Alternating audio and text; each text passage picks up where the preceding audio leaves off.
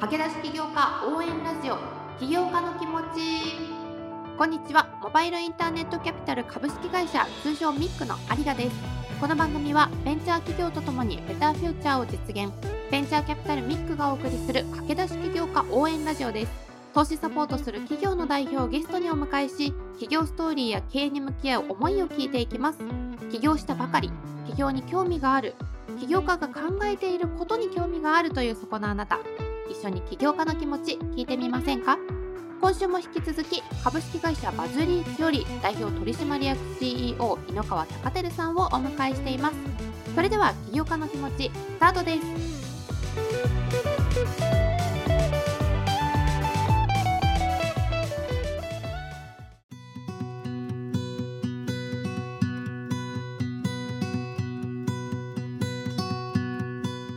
最初の資金調達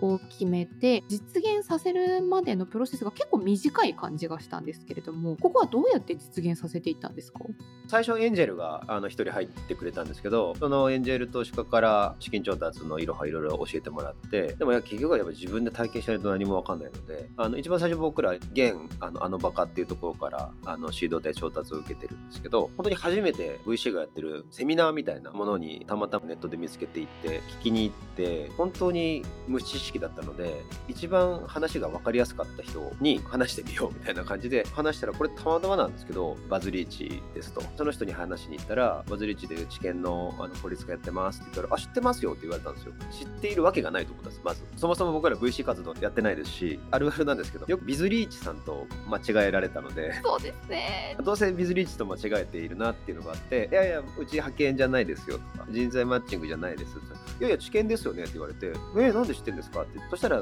僕が VC 活動はしていなかったものの製薬企業が最近やり始めてのアクセラレーションプログラムみたいなものがいろいろ当時出ていてそういうのには積極的に参加をしていたんですねそこをサポートしているような企業さんとシードの VC さんが新しい面白いスタートアップないかみたいな交流がやっぱ日々あるらしくたまたまその中の一社としてうちの名前が出たらしく覚えていってくれてそこからこれうちは本当にラッキーだったのがシードの時はそこのあのバカさんしか話をしなかったのでもうも1分の1で決まりましたねその時は1分の1がすごいの話ではなくてアクション行動していないとそういうラッキーも多分飛んでこないんだなって思うので本当にたまたまそのまますっとそのシードのラウンドはいけたんですけどいろんなところで VC とか投資家さんのところにご自身の企業名が届いているっていうのがすごく大事っていうのをもう体現されていらっしゃるんですね。そうですね。そこはすごく感じましたね。一番最初。あのバカさんからのファイナンスが2018年ですね。2019年にはプロダクトを連続でリリースされて2019年の12月に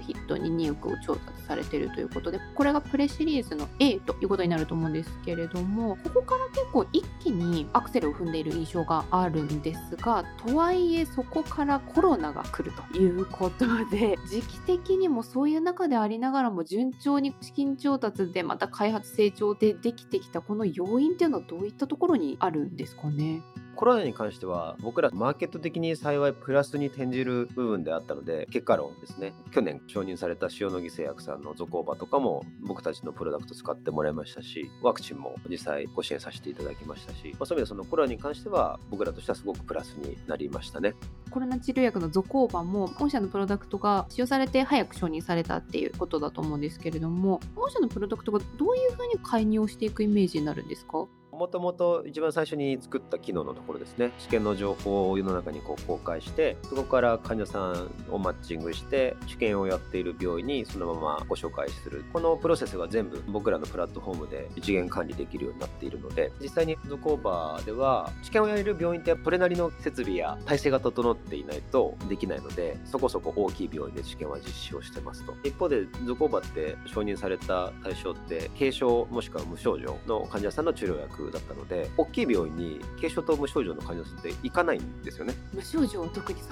ですよね。そうなんですよ。皆さん当時もう第6波ぐらいだったんでもう自宅療養か希望すれば施設みたいな状況だったのでそもそもその病院に患者さん来ないので塩野義製薬さんとしてもなかなかやっぱり患者さんをアプローチすること難しいと僕らが治験の情報を治験をやっていない医療機関に対して共有できるっていうような座組がもうすでにあったので発熱外来やっているようなクリニックであったりとか診療所さんとかに我々のシステムをつながしてもらってでもし発熱外来で陽性出たら治験の案内してくださいと。そこからまあたくさんの患者さんが来るようになったっていう導入のされ方ですかね。製薬会社さんだけではその届かないところに御社のプロダクトを介することで情報がちゃんと届いていくようになったっていうところなんですね。そうですね。治験上どうしてもそこでしかできないとかっていうところの状況と患者さん側の現状をミスマッチをちゃんとつないであげる橋渡し的なところの役割を僕らが担わせてもらったっていうところですかねすごく知見が身近になってきたなと思うんですが最新で2022年の7月シリーズ A でミック含め総額6.6億調達ということでリリースされてると思うんですけれどもここが治験実施医療機関向けに開発された治験業務管理システムのスタディワークスの開発でまたそれに伴う採用などがそこで進められるということだったんですけれどもこれによって治験業界にさらにどんな変化が訪れようとしているのか御社がどういうインパクトを与えようとしているのかっていうのがすごく未来の話が気になるんですがいかがですか？ミクさんのプレイ A のタイミングからアクセルを踏んでいったっていうところのストーリーにもつながっていくんですけど当時ミクさんから出資していただいたタイミングからどんどんと僕らがどこの部分にフォーカスをして投資をしていくかみたいなところはミクの稲垣さんや前任者の方々とたくさん話をしてちょっとだけ余談になっちゃうんですけどやっぱりその VC さんが入ってくれるとすごいいいところで言うと交通整備してくれるので僕はもう頭の中でやりたいことがもうすごくたくさん浮かんでしまって途中からあれもこれもやりたくなってくるじゃないですか。で実際僕はそうだったので途中から結構マルチプルになってきたのでミクさんはじめ既存の株主がすごくいいとこだなと思ったのが今集中すべきとこってどこですか？みたいなところ。コロナ禍まではなんとか道もちゃんと戻しつつ成長させてもらうことができましたと。今回のそのスタディワークスはまさにその話を突き詰めていった最終的な延長線でじゃあ一旦その患者さんの募集のところはもう僕らとして筋肉がだいぶできましたと。その他の入り口となるプロダクトもできつつありますと。全ての治験にまず携わるためにはそもそもどこに課題があるんだみたいなところになってくると必ず治験が発生すると治験をやっている病院がありますと。その病院の治験の状況って誰が見てるのこれを見ないとそもそも治験がうまくいってるかいってないかみたいなのは見えないのでもちろん見るのは製薬企業側なんですけど見れてるのかっていうとなかなか見れてませんと。やっぱりそこに課題があって前半のコミュニケーションがやっぱりまたまたアナログなんですというところにもつながっていくんですけど病院って企業ではないので企業対企業のコミュニケーションみたいなことなかなかできないんですよね。それこそ E メールメールを受信したらビジネスマンって15分以内に返すとかあるじゃないですか。そんなルールは。一切ないのでカルチャーというか環境の違いがあってなかなか通常のビジネスコミュニケーションができないというのがあるので日々目の前の患者さんを対応している病院側。とやっぱり製薬企業というのもビジネスでやっぱり知見を円滑計画的に進めたいと。このミスコミュニケーションをつなぐためにはじゃあ一旦病院側の試験の課題を掘り下げてていってじゃあ今何が足りなくてどんなことが課題なんだみたいなところをたくさんいろんな大学病院を回ってコミュニケーションを取ったらものすごく課題だらけで最終的には僕らはそのスタディバークスの計画に至った経緯っていうのが全ての試験をやっている病院に対するインフラってまだないのでこのインフラを提供してあげることがもしもできたらそれを使って患者さんとのコミュニケーションだったりとか製薬企業とのコミュニケーションその病院で行われている治験のプロジェクト管理業務管理ですよねっていうのができるんじゃないかと。実際病院でのそのプロジェクトの管理って未だにホワイトボードとか治験担当者のスケジュール帳みたいなところに書かれているのですごいですねそれでできたのがすごい逆に言うと今まで本当にすごいなと思うぐらい皆さん今のあり方で頑張っていらっしゃるので少しでも効率化することで結果的に治験の期間にもだいぶ影響がするんじゃないかなっていうところがあって、まあ、このスタディワークスの開発に至ったっていうところですね。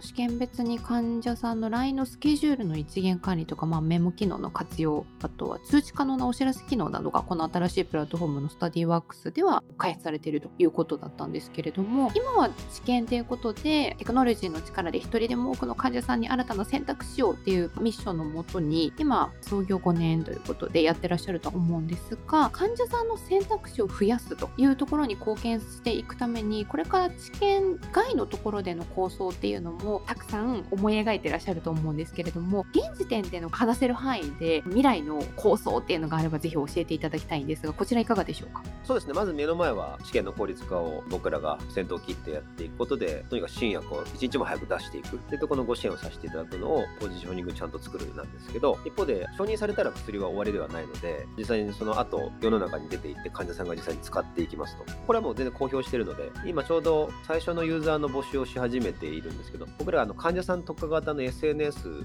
ミライクっていうものをちょうど開発をしていて、この春ぐらいから正式にローンチをまずはプロトタイプしていくんですけど、この目的っていうのが、製薬企業もなんですけど、実際にその新薬でもいいですし、既存のお薬でもいいんですけど、これを使ってる患者さんの生の声ってなかなか聞くことがやっぱできなくて、その治療法に本当に満足をしているのか、満足しているんだったらどこなのか、満足だったら何が足りないのかみたいなところを患者さんから生の声を聞きたいよねというところが、これ製薬業界としてもずっと課題でありましたと。一方、製薬業界の特殊的なあれで、製薬企業は直接患者さんに PR アプローチすることはできないですと。コマーシャルしちゃダメなんですね。うちの製品すごく効きますよ。いいですよ。これ絶対ダメなので、間に先生が入ると。こういう状態だったら、この処方を出しておくねって言って、先生が基本的にアシストしてくれると。でもやっぱり自分が今この病態にあって、この出された治療法が本当に選択肢としていいのか、これも患者さん側で言うと、いいのか悪いのかすらわからない。この2つを埋めるために未来君という SNS を作っていて、まず患者さん同士で情報を共有してコミュニケーションを取る。まずその最低限知っていただくっていうことですね。ね自分に A だけじゃなくて A、B、C という選択肢があるっていうこと。で、もう一つはやっぱりその患者さんがその SNS を使うことで生の声を製薬企業側にもちゃんと提供していく。そうすると彼らはそれをマーケティングデータとして活用していきますと。今の既存製品がもっと患者さんのために届くよっていうような戦略設計もしていきますし、もしも今の既存製品では足りない、できないことなのであれば、新しい新薬開発にまた移っていくので、そうするとまた新しい知見が生まれてきますと。そうするとまた僕らがその知見をのインフラを提供しているところのレールに乗っけていただいて、より早く新薬承認まで進めていく。このサイクルができるかどうかみたいなところが僕らが次のステップで考えている構想ですかね。今までここをアナログにやってた業界っていうのを想像しただけですごく大変だっただろうなって思うんですけれども、御社の存在に患者さんもちろんですけど、まあ、病院の方々とかいろんな方々が恩恵を受けていらっしゃるんだろうなというふうに思うんですが、今いろんな社会課題を解決しようとして起業を目指している方々を応援したいっていう思いでこの番番組始めているわけなんですけれども起業家の先輩としてぜひエールというか一言いただければなと思うのでこちらお願いいたします。さっきの繰り返しになっちゃいますけどあまり悩まずにとにかく一旦はチャレンジをどういう形でもいいからやってみる。仮に失敗でも良いので。意外に簡単なようでなかなかその勇気って出ないので失敗したとしてもまた次のチャンスがきっとありますしとか言いながらできればその1回のチャレンジで成功はつかみたいですけど。井ノ川さんが失敗したりとかしてもまたチャレンジができるのはなぜなんですか？寝れば忘れるからですかね基本僕はポジティブ思考なので何事もポジティブに捉えてしまうのでそこは個人的なあれかもしれないですけど。でまた一人じゃなくて事業パートナーもいるっていうのが先ほどのお話からするとやっぱり大きいんですね。そのパートナーが今度はスタッフメンバーとしてどんどん増えていくのもやっぱ心の支えになりますしそもそも自分たち2人で作った会社のミッションにみんな共感をしてくれて入ってきてくれるわけですからそれも支えになりますよね。あんまり多く従業員雇ってしまうと VC さんが怒るので バランスを見て今必要な最低限の人数と役割をちゃんと絞りつつですけど早め早めにそういうパートナーや共感してくれるメンバーがいるってことは自分の自信にもつながりますし会社の自信というかやっていく意味あるんだなっていうふうになるのでその辺はやっぱ早め早めが僕はいいかなと思います。ここまでいったらこのぐらいの人数するとかっていう計画が先行するんじゃなくて最低限の計画は立てるもののある意味それを無視するぐらいのスピード感を持って進められるかどうかみたいなのは必要なのかなと思います。いやもうチャレンジ精神とスピードっていうところで井ノ川さんが最初に冒頭20年経ってまだ変われてない部分もその業界としては課題もあるっていうふうにおっしゃってたんですけれどもここからの10年20年ってスピード感がまた変わってくるのかなっていうふうには思うので1年2年経った時にどういうふうに世の中が変わってきただったりですとかどういうふうにこの業界が変わってきたっていうお話もまた改めてお伺いできればなというふうに思いますので引き続きよろしくお願いいたします。ということで改めて本日は株式会社バズリーチより代表取締役 CEO の井川貴輝さんをゲストにお迎えしました。井川さんありがとうございました。ありがとうございました。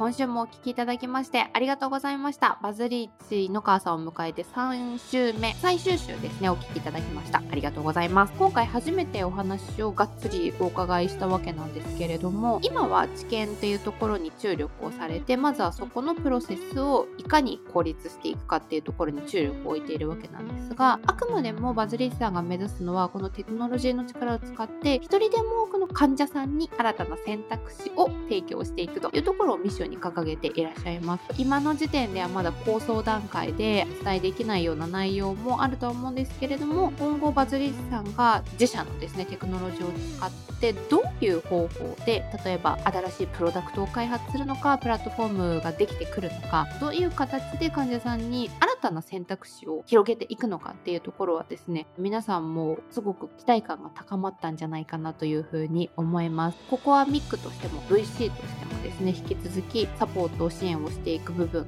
ですのでぜひ皆さんと一緒に1年後2年後バズリスさんがどういうふうに成長してどんなふうに社会が変わっていくのかどんなふうに業界にメスを入れていくのかっていうところを追っていければなというふうに思いますのでぜひバズリーズさんの名前を覚えていただければなというふうに思います。ミックの公式ツイッターは大文字 MIC ミックで検索引き続きパーソナリティパートナーでもある弊社の元木そして私有賀のツイッターもフォローをお願いいたします。番組への感想コメントミックへの相談インフォメール DM からも大歓迎でございます。お待ちしております。ということで次回はですねバズリーチさんの担当キャピタリストである稲垣さんをですねゲストにお迎えしておりますのでこちらもぜひ楽しみにしていてください。お相手はミックの有賀でした。